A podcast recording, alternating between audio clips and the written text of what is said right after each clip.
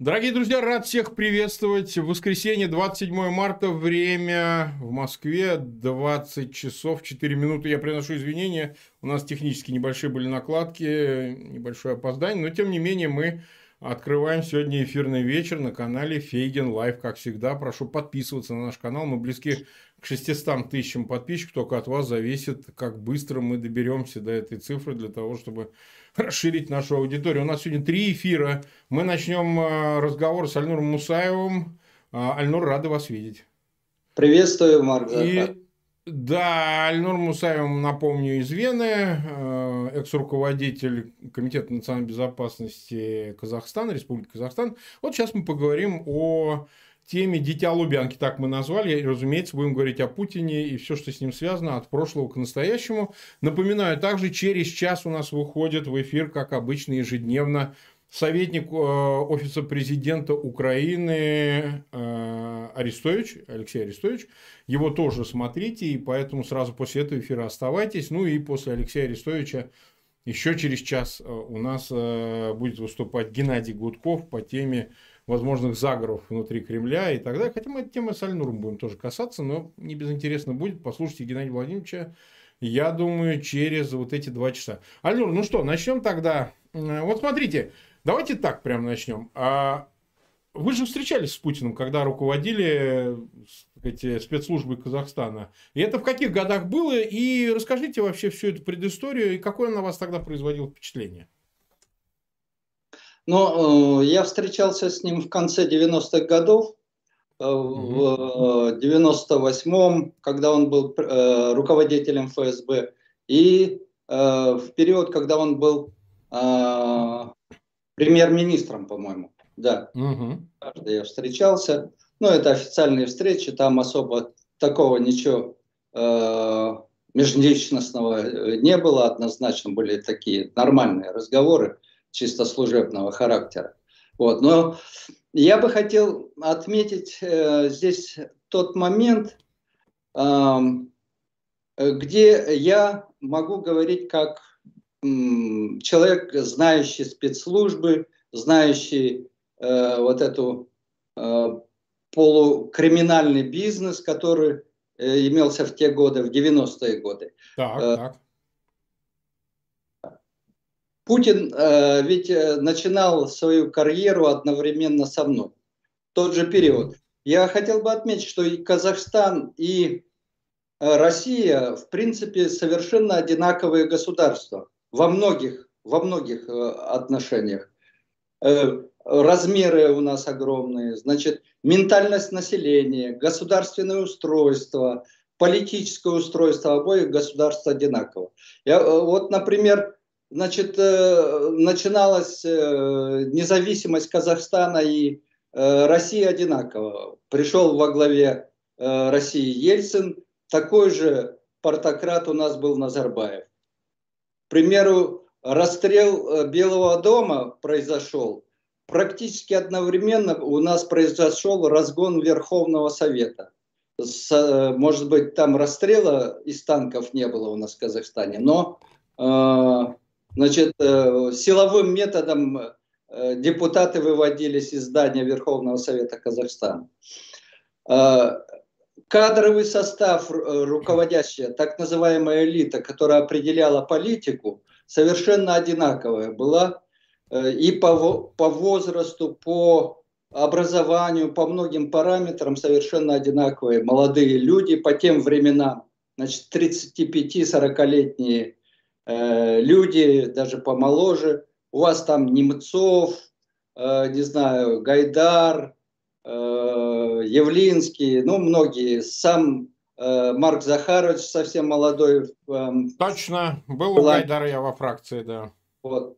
У нас совершенно такой же кадровый аппарат собирался на, на всех этажах власти, будем говорить. Многие вещи, которые происходили Э, в России, они совершенно зеркально происходили и в Казахстане. Ну, население совершенно одинаковое. Значит, вот эти дикие э, экономические реформы, э, усиление силовых структур и репрессионного аппарата постепенное происходило. очень многое то, что происходило в России в экономической, социальной и политической сфере, одновременно происходило и в Казахстане. К примеру, такие вещи, как формирование банковской системы, например, в Казахстане произошли вперед, и в определенной степени Россия приняла те методы, которые происходили в Казахстане. К примеру, формирование евразийского интеграции и э, политики э, евразийской определял, э, начал и определял Казахстан, Назарбаев. И Россия при, э, приняла эту, э, так, э, так сказать, политику. Но в большинстве, конечно, необходимо отметить, что э, все, что происходило в этих сферах в России, они э, как калька перенимались и происходили в Казахстане. И вот, вот эта кадровая политика, которая очень похожа, будем говорить, она э, уже с моего, с моей точки зрения, моей, моего какого-то, может быть, субъективного восприятия, отсюда прослеживается биография, э, значит, э, от Путина. Он формировался примерно так же, как э, формировались многие руководители у нас в Казахстане. В частности, я значит, поднимался по, э, по той же схеме, по которой поднимался и э, Путин. К примеру, значит, э, то, что он служил в мэрии в Петербургской, в какой-то э, степени был завязан на финансово-криминальные моменты, это, об этом очень много в прессе есть и в интернете есть. В этот же период я занимался теми же криминальными структурами, но будучи главой в Министерстве внутренних дел, дел главой по борьбе с оргпреступностью, так называемый шестой глав. Угу. И контакты у нас были очень плотные. Значит, в тот же период э, многие вещи такого характера, допустим, техническое обеспечение контроля за криминальными структурами Россия помогала. Значит, в наш глав по оргпреступности э, приходила первая техника по контролю за э, сотовыми сетями, за сотовыми телефонами, грубо говоря. И э, один из э, таких э, громоздких, в общем-то, аппаратов пришел из Санкт-Петербурга. Бывшие сотрудники ФАПСИ, прислали в Казахстан по моему запросу значит, такую технику. И многие вещи технического характера, прослушки, э, э, в том числе обмен происходил достаточно, не буду говорить такой интенсивный, как в советское время, но обмен информацией уже по инерции после развала Союза происходил. И мы получали... А, а какого рода обмен это был информацией, например? Что э, это было? Обмен информацией о криминальных э, структурах, об этих бандах. Э, вот э, по бандитскому Петербургу приходило достаточно так. много информации. Э, и, а что, э, они как-то были завязаны на Казахстан? Почему передавалась информация в Казахстан-то? Э, они проходили, и контакты были. Угу. Э, наши Э, казахстанские, значит, э, вот эти группировки э, выезжали на совершение каких-то коммерческих сделок, на переговоры. Через ленинградские порты проходили некоторые казахские грузы, особенно касающиеся вот этих цветных и редких металлов. Путин обожал а, эти металлы, как известно, да. Да. Вот. Э, и вот э, я не, недаром останавливаюсь на моменте по техническим средствам контроля, э, откуда у Путина такое неприятие, значит, вот этих сотовых телефонов, он старается от этого всего как-то отгородиться. В то время уже приходила информация, что он определенный период был под колпаком на прослушке у криминальных структур.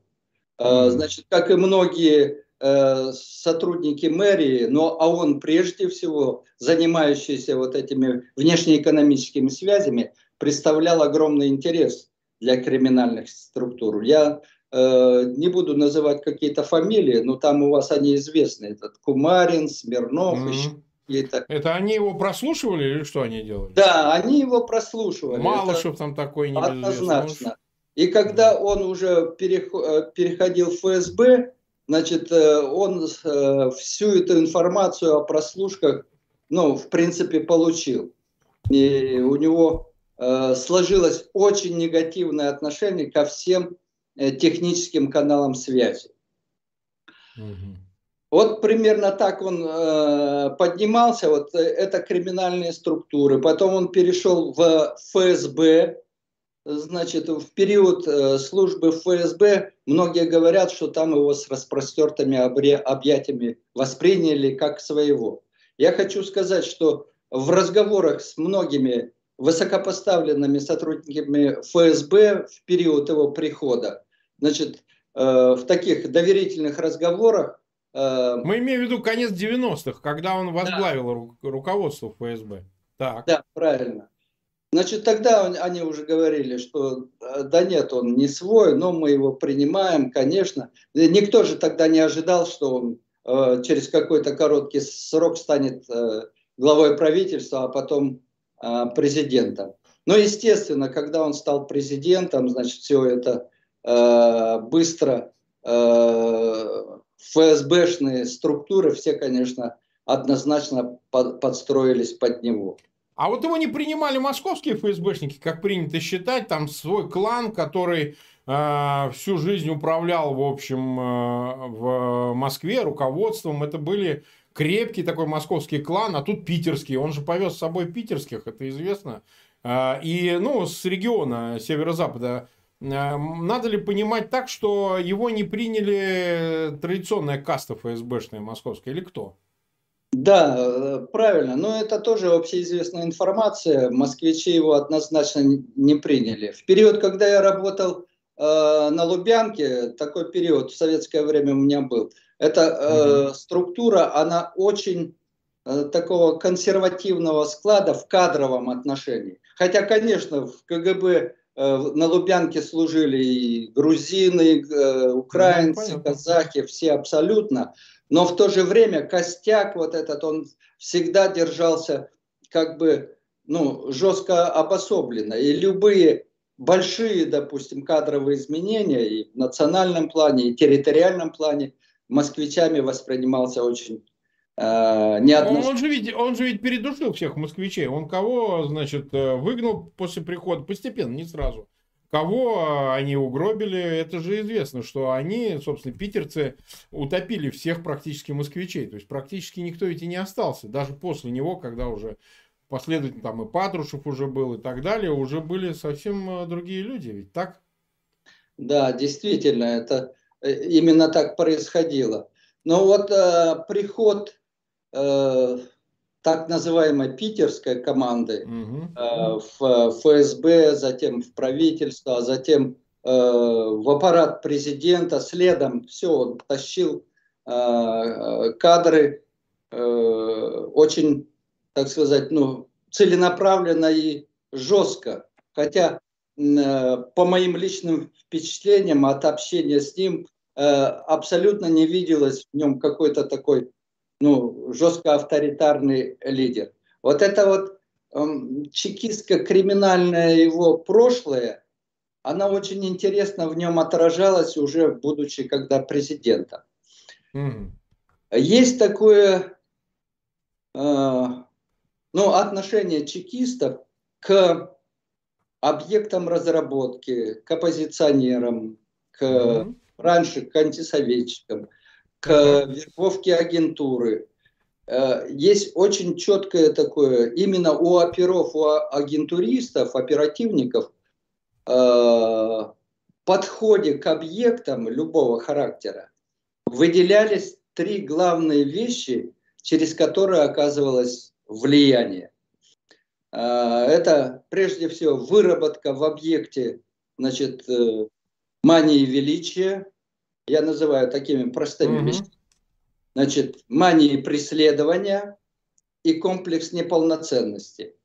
Э, в принципе, это ну, как бы общеизвестно, но когда работаешь с конкретным а агентом, допустим, в нем вырабатываешь манию величия, грубо говоря. Значит, э, причастность э, его к великому государственному делу, государственной безопасности, вырабатываешь в нем манию преследования, значит, заставляешь его встречаться на конспиративных квартирах, там, прятаться, скрываться, там, все эти э, от э, всякого вида наблюдения и сокрытие самого факта сотрудничества от э, окружения.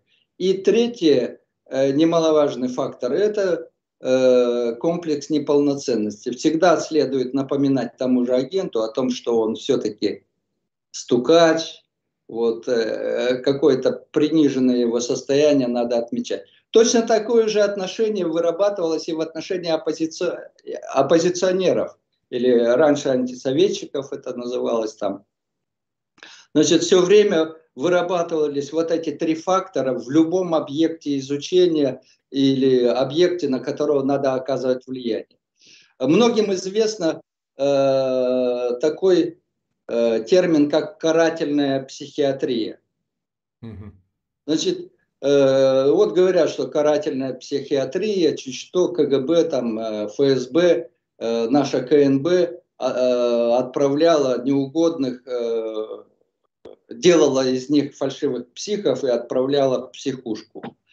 На самом деле есть тут тонкий момент. Выработка вот этих трех элементов, о которых я ниже сказал, значит, в конечном итоге в человеке вызывает определенный психический диссонанс и определенные психи, психические заболевания шизофрению, манию различного, манию преследования и все. И многие э, э, пациенты той же самой карательной э, психиатрии, используемой органами безопасности, они в принципе являлись и, э, ну как бы продуктом вот этой э, карательной деятельности э, спецслужб.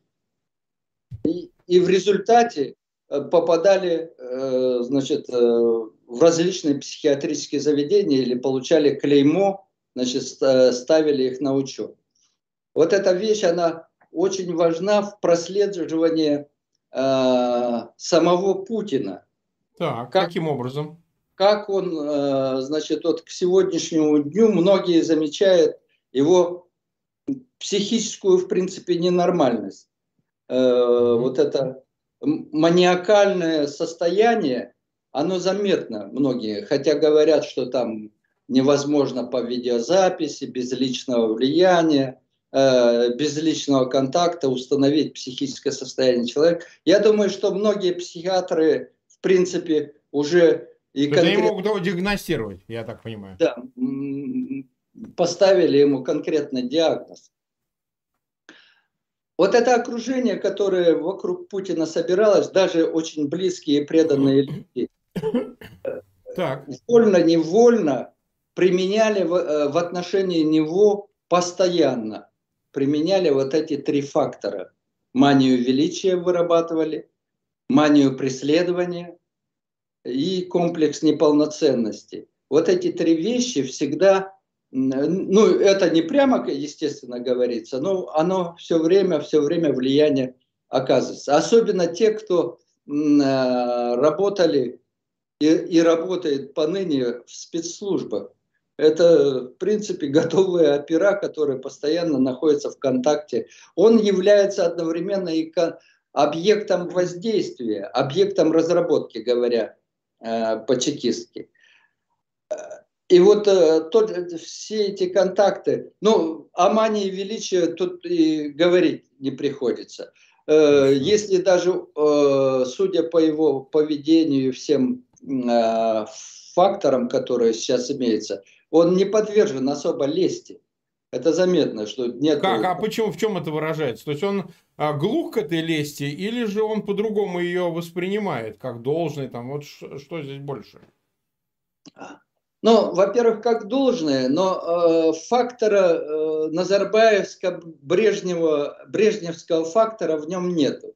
люди, которые... Вот, Назарбаев очень до лести был падок, правда? Да, да. Значит, памятники, ордена, угу, э, улицы переименованные, все-все-все. За, э, за Путиным, э, э, лично за ним этого незаметно. Но он очень подвержен мании величия, когда его все время ему напоминает, насколько велика его миссия, насколько велика его должность, э, насколько велики все его деяния вот эта вещь оказала на его психическое состояние, э, на мой взгляд, очень большое влияние. Второй фактор – мания преследования. Но тут даже примеров не надо приводить. Каждому видны эти бункера, эти длинные столы, эти все э, сопровождения да. самолетов, э, истребителей, не знаю, каких только мер, антиковидные меры, которые он предпринимал там э, и предпринимает. Выработка вот этой мании преследования, по моему опыту э, руководства службой охраны президента, э, любая служба охраны, в принципе, прямо заинтересована в выработке постоянной, постоянного состояния объекта, охраны. Э, вот, чтобы он нуждался в этой службе охраны, чтобы да. он от нее зависел. Ведь очень многие, вы знаете, многие, э, значит, э, олигархи там или э, руководители стран имеют охрану. Часто заметно, что охрана используется чисто такой имиджевый характер носит, и, соответственно, Э, ну, естественно, охранные функции достаточно эффективны, но чаще используются для имиджа. У Путина очень четко поставлено все, именно используя его вот эту манию преследования, поставлено на такой какой-то супер э, высокий уровень вот эти все вопросы э, его личной безопасности. И вот со временем все эти факторы, о которых я говорю, они, конечно, привели к тому, что сегодня Путин, он э, э, ну, далек от психической нормы, которую должен иметь, э, ну, в принципе, каждый нормальный человек э, имеет определенные, конечно, отклонения психические, у всех это бывает. Но то, что он в состоянии вот такой маниакальной э, шизофрении находится, это уже заметно невооруженным э, взглядом. Вот как это может э, повлиять на принятие им самых главных решений? Мы сейчас говорим о решениях э, не на уровне там, кадровых назначений или чего-то подобного, а именно война и мир, использование атомного оружия и так далее. Вот тут как-то можно прогнозировать его поведение? Ну вот исходя из вашего анализа. Ну, э, в принципе, э, э, многие говорят, что он нормальный. У меня взгляд другой. У него психическое отклонение, маниакальность, она, на мой взгляд, уже развита и в болезненном состоянии находится. Угу.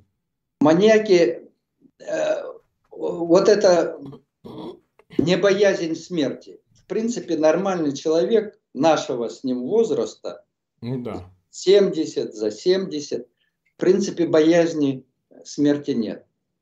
Но э, у Путина, судя по его маниакальному состоянию, и вот это все мания преследования, его отношение к этому, у него боязнь смерти есть. И не от того, что он э, там маникюр делает или э, выглядеть хорошо хочет, э, это не признаки его Э, значит, вот э, там боязнь смерти, а именно боязнь смерти вот в том его отношении, хотя многие шизофреники, они склонны к самоубийству, мы это знаем, да?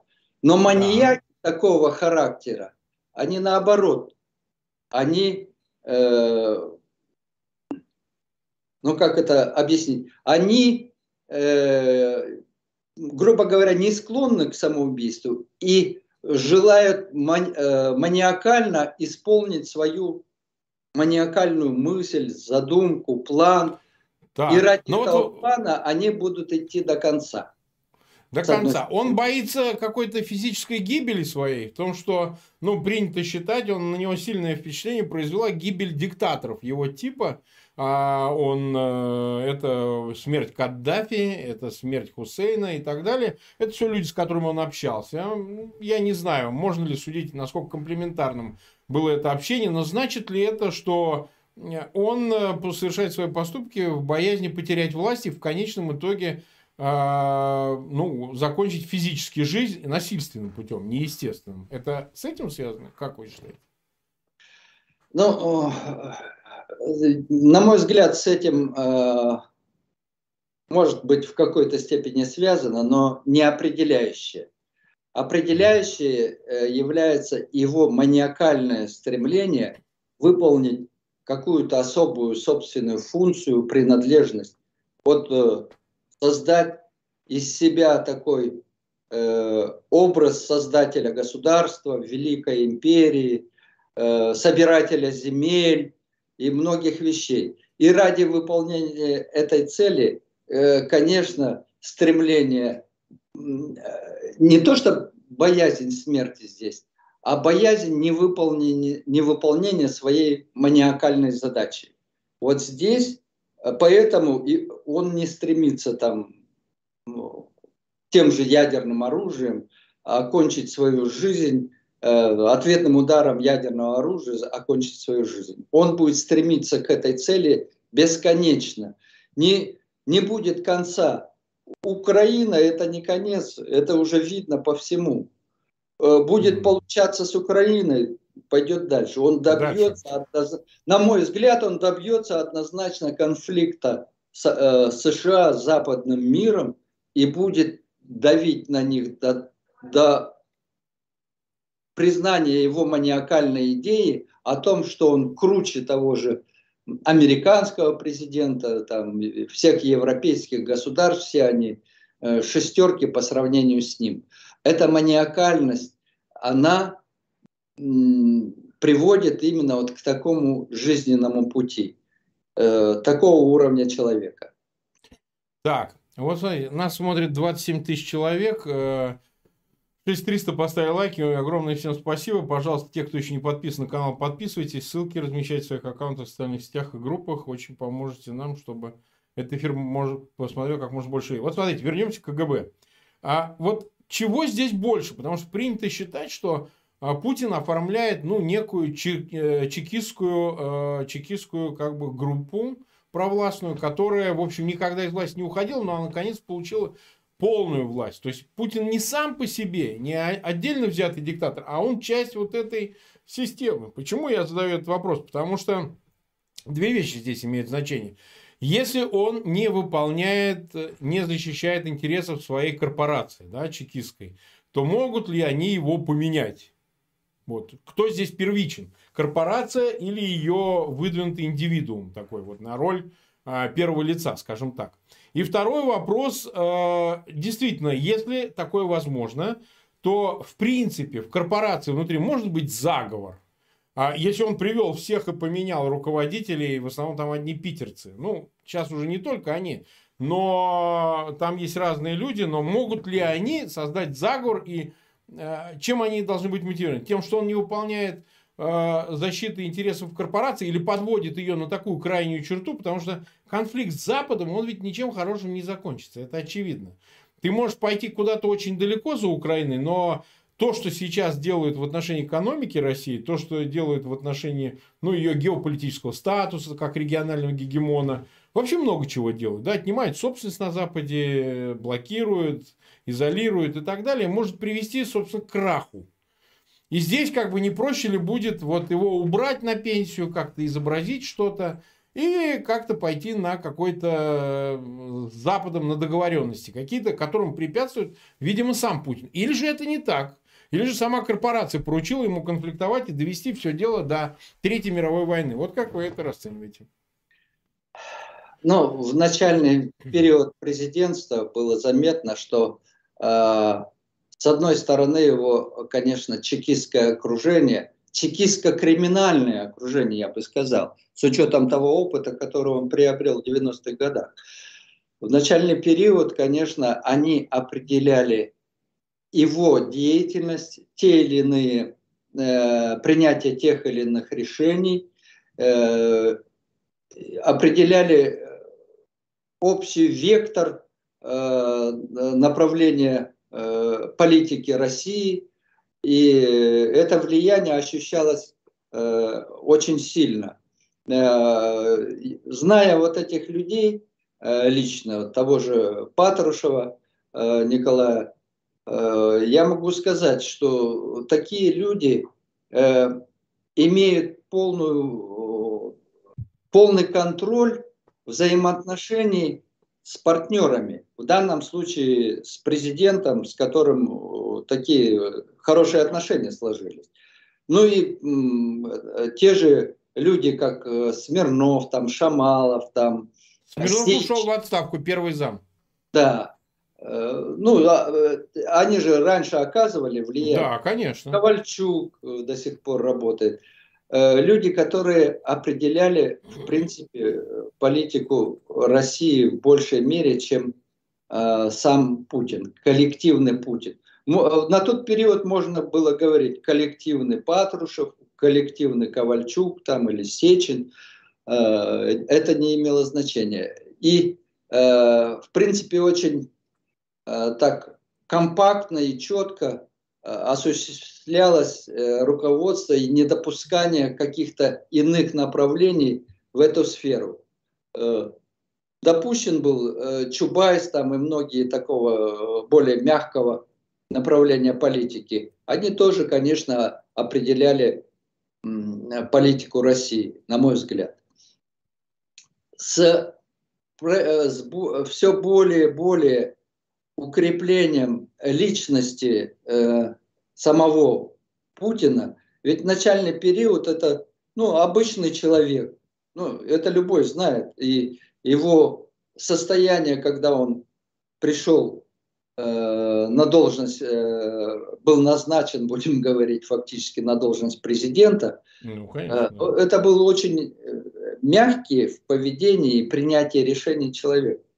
Да. И очень быстро чекисты, тот же Патрушев э, и многие другие, сделали из него вот такого мачо, да, будем говорить. Э, все эти пиарщики, э, э, другое окружение сделали из него альфа-самца, грубо говоря. И э, он сам э, со временем значит, э, укрепился и в собственном характере, и в собственном величии. Э, вот это вот э, триединое, что ли, чекистское воздействие на него, оно, конечно, сильно повлияло. И если говорить как какой-то итог, можно привести в пример вот это знаменитое Э, совещание Совета Безопасности и некоторых да, мы его смотрели. на котором э, единственный Патрушев возразил о принятии решения. И, так и есть. В принципе, э, не стал с ним разговаривать, просто посадил. Попытался возразить Нарышкин, да, Э, э, ну, как-то не очень это выглядело как возражение, это выглядело да. неуклюжим поведением, скорее. Да, вначале он попытался, прямо сказал, я согласен с Патрушевым, но потом э, под таким жестким давлением он, конечно, съехал. У него однозначно, у Нарышкина была информация, как у руководителя разведструктуры, информация о неготовности Э, Украины вот так вот э, лечь под э, Россию в результате какого-то там этого блицкрига, будем говорить, да? Поэтому вот они двое только попытались. И причем Патрушев достаточно, хоть и мягко это все, но он решился на этот голос. Даже Бортников не решился, более такого плана мягкого. И говоря об этом Совете Безопасности, Э, нужно констатировать, что результатом вот этого чекистского воздействия на э, психологию, на характер Путина, результатом э, стало то, что он от рук отбился. Окружение уже, отвечая на ваш второй вопрос, окружение mm-hmm. уже э, не способно, э, так сказать, поучаствовать в принятии каких-то э, решений. Маниакальное э, состояние человека, которого съела мания величия, уже не позволяет как, как-то возе. Заметно, что они его боятся. Вот это так. по всем значит, реакциям э, окружение его уже боится. Э, хотя э, заметно по поведению некоторых особо приближенных, того, того же Ковальчука, Сечина, заметно, что они еще надеются повлиять на него, ну, грубо говоря, образумить, что ли, от вот этих всех э, действий, которые они которые приводят к, в принципе, к, к падению и развалу России. Э, единственное. Но сумеют ли они его повлиять в его состояние нынешнем, психическом состоянии, на мой взгляд, тут э, очень сложно сказать. А потом... То есть вы, вы допускаете, что внутри аппарата ФСБ есть недовольство, вот к чему все это и может прийти. И они, в принципе, могут решиться на то, чтобы остановить вот это скатывание к фатальное скатывание к, в общем-то, уничтожению, как минимум их власти. Вот я бы так сказал. Вы можете себе представить такое, что Патрушев, например, вместе с Нарышкиным, вместе с еще рядом руководителем возьмет и тихо сместит Путина для того, чтобы договорившись с американцами? Или это невозможно? Нет, э, на мой взгляд, это э, очень мал, маловероятно. То, что Почему? вы вначале сказали, э, недовольство и э, ну, неприятие принятых вот таких э, э, катастрофических решений – это, угу. естественно, есть. Все они прекрасно это понимают. Но возразить э, никто из них, на мой взгляд, сегодня не способен. А взяться и организоваться в совершении госпереворота, да. э, э, снятие, удаление его с должности, это э, такой, на мой взгляд, не под силу сейчас э, путинскому окружению это сделать.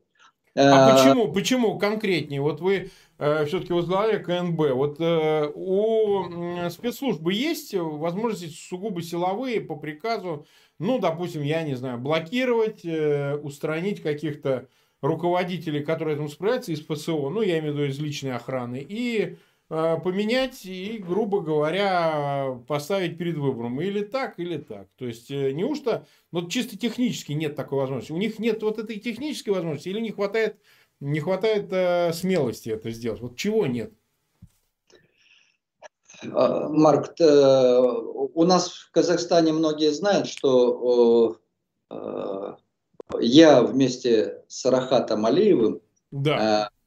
Э, пытались сделать госпереворот, свергнуть Назарбаева. Реально, вы хотели это сделать? Да, это начиная с 98 -го года, когда уже было ясно, что Назарбаев вместо э, интересов государства и интересов народа э, повел политику в сторону э, с, э, ну, такого авторитарного государства, личный карман набивал и все-все прочее значит, э, было принято э, кулуарно двойное решение, два человека, я и э, в то время мой зам, вот свергнуть, грубо говоря, диктатора, да? Угу. Да, понятно, хорошее дело. Сложность этого вопроса заключалась в том, что хотя под нами были, значит, все силовые структуры, все э, люди на всех участках, кроме министра внутренних дел, были наши люди. Хотя и mm-hmm. под министром внутренних дел были наши люди. Значит, э, вся медийная структура была у Дариги Назарбаевой. У, mm-hmm. у дочери. Да. А, значит, многие... А Дарига в тот момент э, соглашалась с этим? ее муж был Рахат Алиев. Она была согласна это сделать? Да, э, она не была осведомлена в моменты, но э, то, что она была недовольна э, отцом и была на стороне мужа, это было. Интересно. Значит, служба охраны президента была под нами. Так. Именно к моменту переворота я перешел в службу охраны, а угу. Алиев э, тогда Назарбаев как бы почувствовал, он вместо того, чтобы назначить его на мое место и председателем КНБ, он его назначил первым замом и поставил председателем другого человека. И вот это в определенной мере сломало. Э, э, весь процесс подготовки в переговоры вот с людьми, от которых зависело э, совершение, ну, нужна была поддержка всех структур одновременно. Угу, угу, Если конечно, сбой конечно. произойдет, то ничего не получится. Разумеется, конечно. В этот период происходили, э, ну, одновременно, естественно, человек чувствует, Назарбаев чувствовал однозначно. И информация, вот когда готовится такое мероприятие, как э, вы говорите про Путина, информация уходит, как бы ты ни хотел. Как, почему она уходит? Расскажите, вот как ее избежать вот ухода? Если я э, профессиональный чекист и да. умею все это хранить, то мой партнер, он э, больше медийный человек. У него были вот эти все средства массовой да. И он там произ... Э, совершал периодически утечки в СМИ э, о, в отношении Назарбаева, от, а, компромат, э, материалы публиковал различные и все. И происходило напряжение, которое не позволило в конечном итоге совершить то, что мы планировали. Назарбаев предпринял ответные шаги, значит, поднял э, правительство, Э, против э, силовых структур, которые мы возглавляли. А, создал так называемое э, движение «Демократический выбор Казахстана» из членов правительства, которое активно и в СМИ, и в кадровом значит, аппарате правительства, других структурах организовали жесточайшее сопротивление.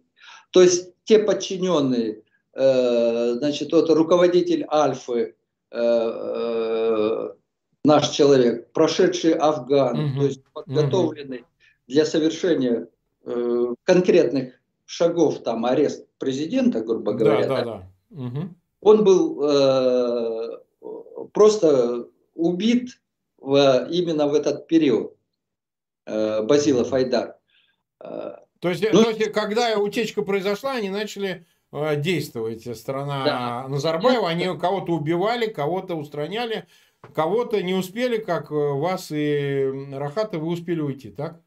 Да. То есть, э, по-любому, любой человек, который готовит свержение первого лица, он попадает в ситуацию, когда произойдет утечка и не доверяет никому из Э, людей, с которыми должен был сговориться, как э, э, Жуков, там, Хрущев или еще ну, да, ну, да.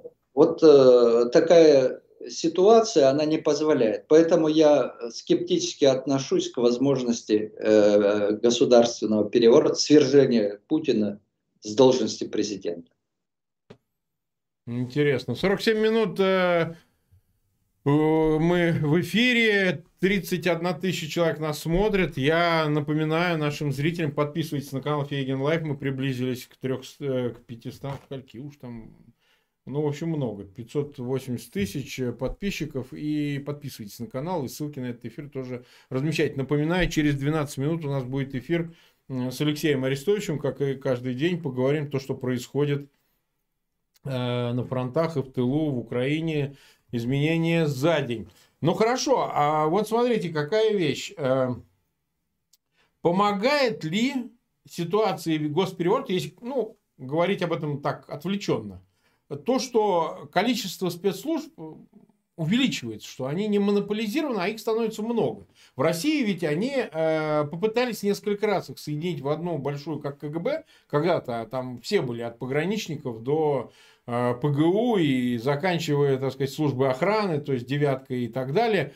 А сейчас это все-таки ну, много спецслужб, которые формально, конечно, объединяются под э, фактическим руководством президента страны, да, он осуществляет в сфере безопасности функционал э, управления в целом, в целом этого направления деятельности. Но на самом деле в России есть и ФСБ, в России есть СВР, в России есть пограничные э, войска, в России есть э, ФСО, в России есть ФАПСИ, ну так далее. То есть конгломерат ведомств, которые в общем с точки зрения вот, э, совершения какой-то из структур переворота вот это разнообразие их, а не монополия, она, в общем, помогает в каком-то смысле, потому что можно как-то здесь маневрировать. Или это никакой роли не играет, на ваш взгляд? Многочисленность э, отрицательно влияет на вот такие острые моменты, как удаление первого лица. Да, почему? Почему? Расскажите. Ну, это первый фактор утечки информации, правильно? Так. Однозначно. А, во-вторых, а, единственное, что может здесь помочь, в принципе, решительность и а, такая фанатичность, что ли, а, одного должностного лица. Угу. Простого охранника, грубо говоря, да? Да табакеркой, как у вас говорят. Ну, например, да, с табакеркой. Да. А э, решение подобного вопроса силами многочисленных структур – это заговор, который ну, в нынешней ситуации, на мой взгляд, э, для России это э, проблематично, очень проблематично. И личности, я смотрю, можно посмотреть этого Золотов, да, Бортников, Э, э, значит, Колокольцев, э, Шойгу, Патрушев. Угу. Люди, которые, ну, во-первых, это мои одногодки, практически все. Так, Кто-то так. Постарше, ну, почти все, да, да, да.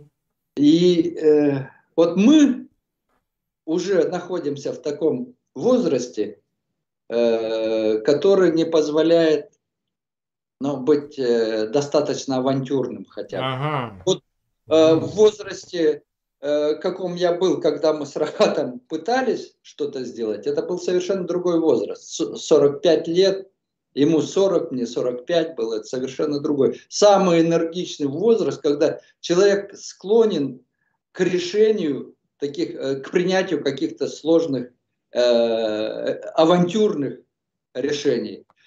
А вот э, та когорта, которая собралась вокруг Путина, угу. элита, руководящая силовых структур, она уже на авантюру не способна. Не, не способна. Угу. Ну, какой важный вывод-то. А, дело в том, что вы понимаете, Альнур, сейчас побежали какое-то количество лиц из власти. Но а, как их рассудить, насколько они весомы, они меняли свой вес из России, я имею в виду, тот же Чубайс, Видимо, этот процесс неостановимый, он продолжится. Кто сможет, кто соскочит с этого со всего, потому что, ну, и соображений безопасности, и соображений того, что эти люди, ну, не хотят тонуть. Не то, что даже вот в буквальном смысле, да, а просто жить в стране в изоляции, невозможности а, значит, жить, как они хотят, как они до этого жили. Вот они потихоньку начинают соскакивать.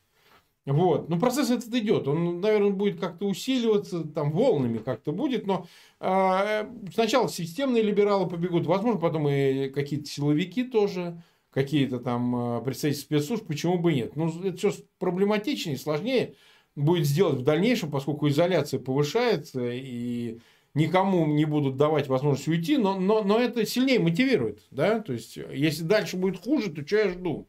Лучше я уйду там, сдам секреты американцам, меня там оставят, и я буду жить, не боясь за свое будущее с точки зрения того, что значит, меня там э, посадят или под санкции, а Путин сбалмошный, сегодня он к тебе хорошо относится, а завтра взял и И все, и тебя нет. Почему, зачем, почему?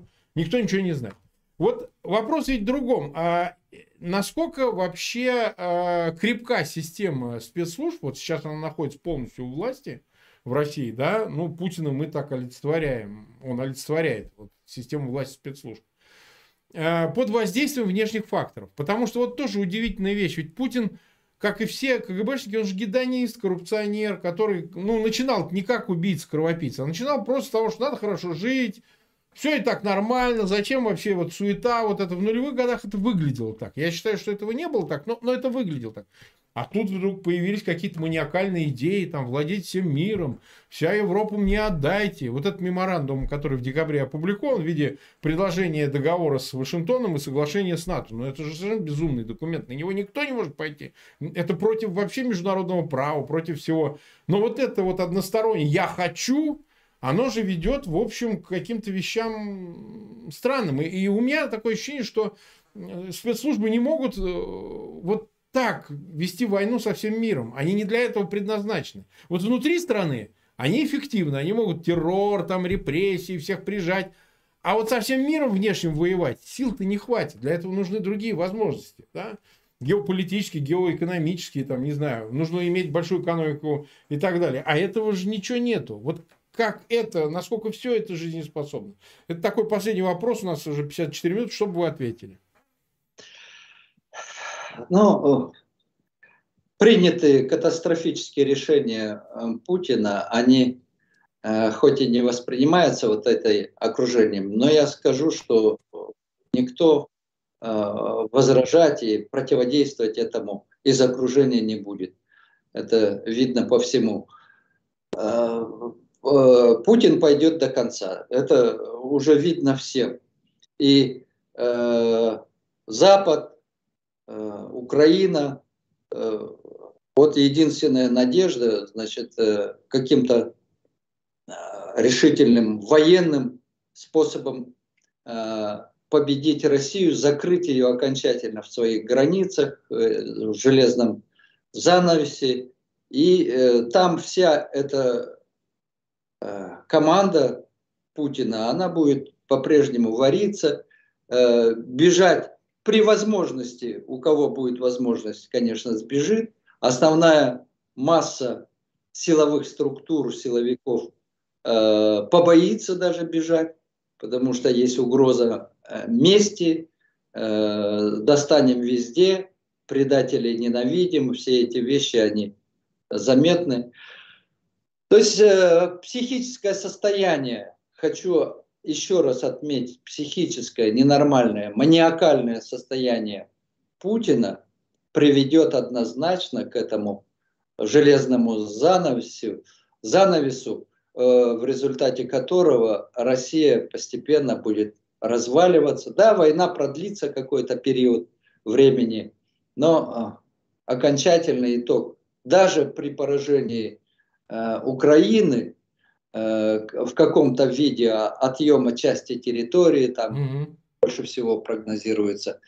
Э, даже при этом состоянии Россия будет окончательно э, падать, падать, падать и падать до окончательного развала и окончания путинской системы управления государством. Ну что же, 33 100 человек нас смотрят, 57 минут мы были в эфире. А, у меня огромная просьба к зрителям, переходите уже на канал, на э, эфир с Алексеем Арестовичем. Через 3 минуты мы планируем его начать.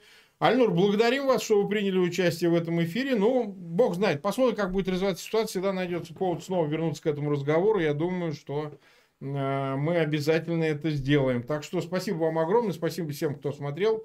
Ну, смотрите эфиры дальше. Всего хорошего.